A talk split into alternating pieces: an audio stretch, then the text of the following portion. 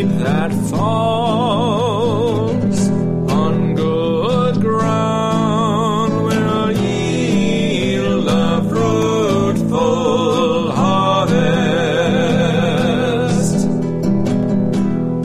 You have visited the land and watered.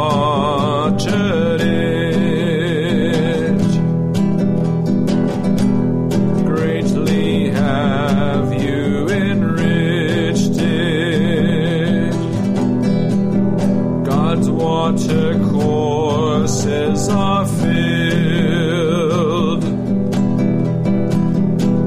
You have prepared the grain, the seed that falls on good ground will yield a fruitful harvest.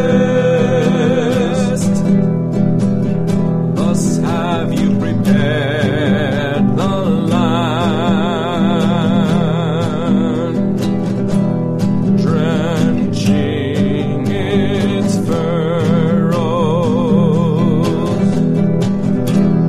breaking up its clods, softening it with showers?